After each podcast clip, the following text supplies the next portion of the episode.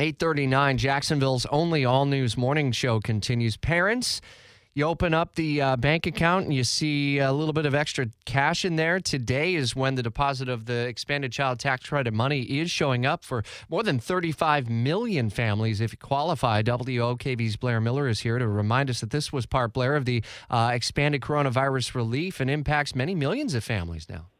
Yeah, about 15 million households will now receive the full credit. But, you know, Democrats see this as a landmark program along the same lines as Social Security, saying it's going to lead to better outcomes in adulthood that will help economic growth. But many Republicans warn that the payments will discourage parents from working and ultimately feed into long term poverty you know, we talk about these payments. The president is ex- pushing to extend them through at least 2025 because they're set to lapse after a year. He'd like to make the payments permanent, and that makes the first round of payments a test as to whether the government can improve the lives of families. And the president will be talking about this today at the White House in a speech to mark the first day of payments. I would imagine that the pay for question has to come up in terms of how to make them permanent. Are there ideas that are on the table or at least being tossed around that you're hearing?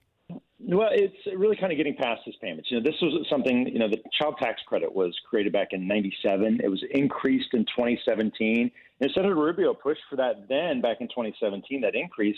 Um, but he's now saying, you know, Biden's plan abandons incentives for marriage and requirements for work. So there's going to have to be a lot of discussion on, you know, what takes place with these child tax credits if they're going to continue in this manner, at least uh, here for the future. But you know, a lot of people today happy to see the money. yeah, I would say there are got, there have got to be some families that have been pinched by the coronavirus pandemic. It has certainly had a big impact on families and on uh, uh, service industries, people who work in the service industry as well. And so, is that kind of the the the inflation that or inflating rather that we're going to see happen at the White House with the president today, where he can kind of draw attention on those individual stories? Uh, certainly, you're going to hear a lot of those individual stories today. He'll be flanked by people who are going to be benefiting from these child tax credits, and so you know he's really going to open the door for as uh, taking a victory lap for these.